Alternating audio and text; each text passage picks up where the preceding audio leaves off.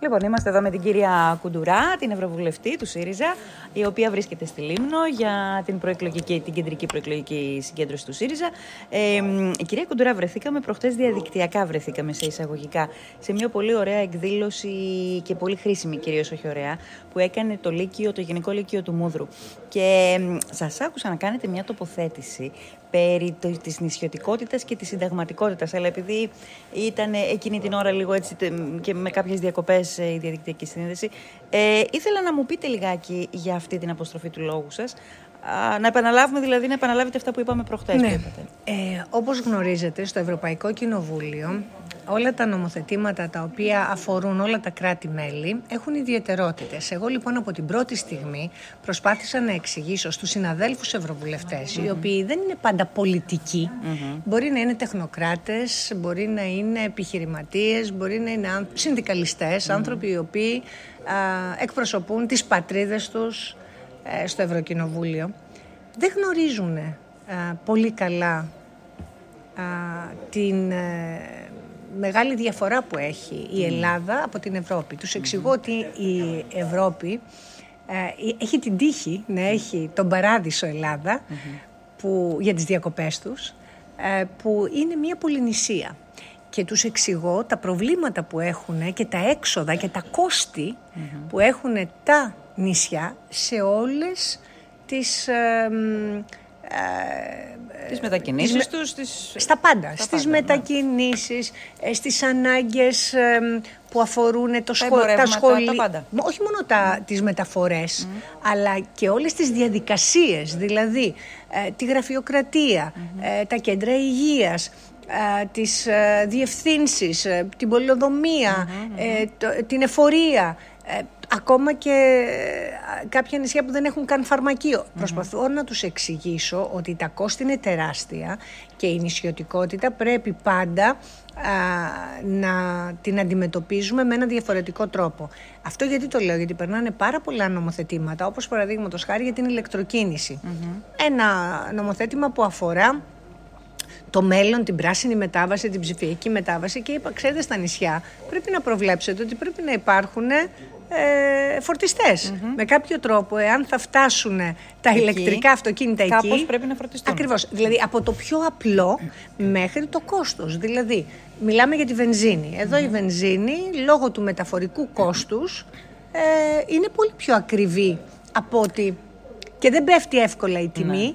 Όπως επίσης τους εξηγώ με απλά παραδείγματα για να είναι κατανοητά ότι μία μεταφορά ενώ, προϊόντων, κάργο, από τον Ντίσεντελφ στη Φραγκφούρτη, τυχαίο νούμερο, μπορεί να είναι ξέρω, 10.000 ευρώ από τη Θεσσαλονίκη, όμως στη Λίμνο είναι τρεις φορές επάνω τα κόστη. Mm. Επίσης τους εξηγώ ε, και την προσβασιμότητα. τα νησιά έχουν πάντα πολύ μεγάλα προβλήματα γιατί ε, δεν έχουν πάντα, ιδιαίτερα το χειμώνα, και με την κακοκαιρία. Ναι. Α, εύκολη πρόσβαση. Ναι. πρόσβαση. Θέλω να πω λοιπόν ότι ε, έχει γίνει πολύ μεγάλος αγώνας, τουλάχιστον στην δική μου την επιτροπή που αφορά τις μεταφορές και τον τουρισμό, αλλά και στην ITRE που έχει να κάνει με την ενέργεια και την τεχνολογία, να στηρίξω την ισιωτικότητα. Ναι. Ε, αυτό που λέτε είναι πάρα πολύ σημαντικό και η προσπάθεια που κάνετε και φαντάζομαι ενισχύουν και άλλοι ευρωβουλευτές. Ε, είναι ε, ε, ελληνικός ο αγώνας και όχι ντε και καλά. Φαντάζομαι, όχι, είναι ελληνικός ο αγώνας, αλλά. Όχι, είναι ελληνικός ο αγώνας, γιατί εκεί δεν σας κρύβω ότι ε, στα περισσότερα θέματα παρά τις πολιτικές διαφορές που μπορεί ναι. να έχουμε όταν αφορά την Ελλάδα. Αγωνιζόμαστε όλοι μαζί. Αλλά είναι πολύ σημαντικό να αντιλαμβάνονται και οι άλλοι Ευρωπαίοι Ευρωβουλευτές για να μπορούν να στηρίζουν. Ναι. Ξέρετε, όλη, όλη αυτή η δυνατότητα διαπραγματεύσεων και συμμαχίας δεν είναι εύκολη. Ναι. Θέλει πραγματικά πολύ μεγάλο αγώνα. Το καταλαβαίνω. Το θέμα είναι στο διατάφτα. Δηλαδή, ο αγώνας δίνεται από τους Ευρωβουλευτές. Στο Ευρωκοινοβούλιο ψηφίζονται οι νόμοι οι οποίοι μετά από λίγα χρόνια ή μετά από αρκετά χρόνια θα έρθουν και θα ενσωματωθούν στο ελληνικό δίκαιο. Ναι, αλλά για την νησιωτικότητα όμως, την συνταγματικά κατοχυρωμένη νησιωτικότητα, δεν βλέπουμε να γίνονται σπουδαία πράγματα.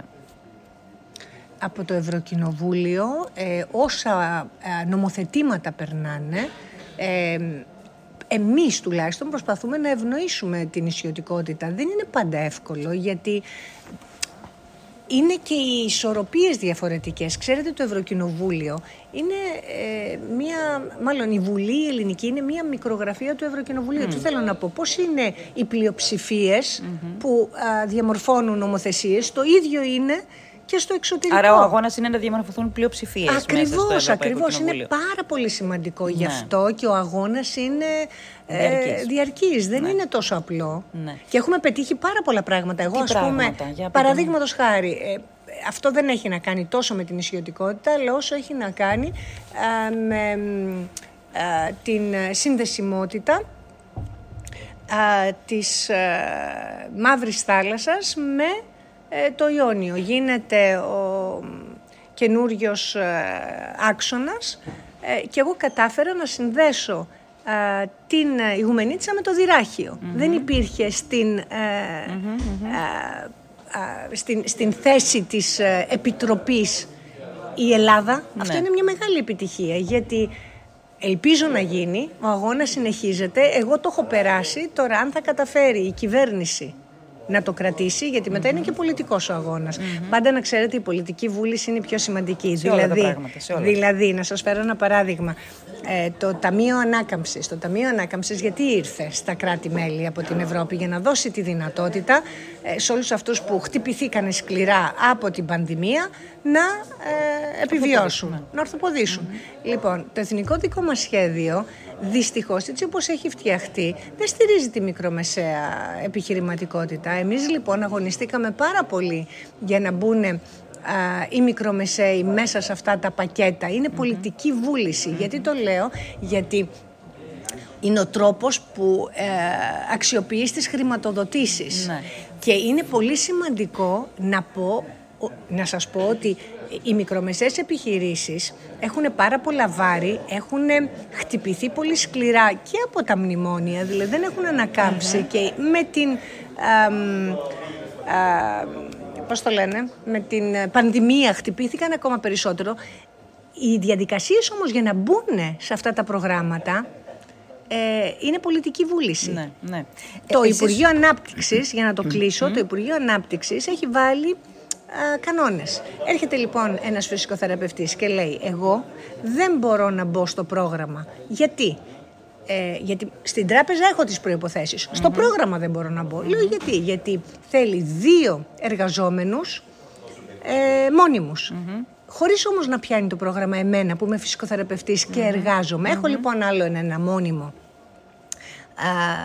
εργαζόμενο ναι. τη ίδια ειδικότητα και έχω και με μπλοκάκι part-time. Δεν μπαίνω στο πρόγραμμα. Άλλοι μου λέει συνάδελφοι δεν έχουν, έχουν αυτές τις προποθέσει, αλλά έχουν τόσα χρέη και τόσα βάρη που δεν μπορούν να ναι. έχουν τις ναι. προϋποθέσεις να μπουν στο τραπεζικο Άρα λοιπόν οι μικρομεσαίες ε, επιχειρήσεις ε, για να μπορέσουν να ωφεληθούν από το πρόγραμμα, πρέπει να υπάρχει βούληση. Ναι. Να κατευθυνθεί για δηλαδή προ τα εκεί. πολιτική βούληση, μια και το αναφέρατε και εσείς οι ευρωβουλευτές, συντονίζεστε, ευθυγραμμίζεστε, συνεννοείστε με την εκάστοτε κυβέρνηση για τις ε, ε, διεκδικήσεις σας. Α πούμε, είπατε ότι εγώ κατάφερα να κάνω εσείς να συνδέσετε τη Μαύρη Θάλασσα με το Ιόνιο. Αυτό ήταν κατόπιν συνεννόησης; Προφανώς δεν θα πρέπει έτσι να λειτουργεί το σύστημα. Κοιτάξτε, σε αυτά τα θέματα. Ελληνική κυβέρνησης εκάστοτε και. Ναι, ναι, σε αυτά, σε αυτά τα θέματα οι ευρωβουλευτές συνεννοούμαστε και με τη μόνιμη αντιπροσωπεία, με τη ΜΕΑ. Mm-hmm. Ποιες είναι οι γραμμές ναι.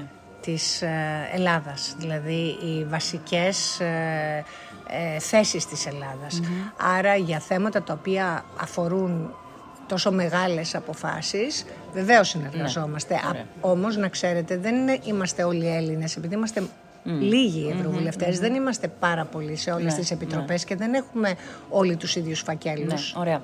Ε, επειδή θα πρέπει να πάτε σε λίγο και στην εκδήλωσή σας, ε, εγώ θέλω να τονίσω το θέμα της νησιωτικότητας και της κατοχυρωμένης, ξαναλέω, συνταγματικότητα, της κατοχυρωμένης συνταγματικά νησιωτικότητας, που όμως δεν φαίνεται στην πράξη. Δηλαδή, αντιμετωπίζουμε μεγάλα προβλήματα. Η ε, νησιωτική και παραμεθόρια περιοχή είναι δύο τα Δεζαβαντάζ όχι πάντα, αλλά στην προκειμένη περίπτωση ε, θα μου κάνετε και ένα σχόλιο πολιτικό, μια και είστε εδώ.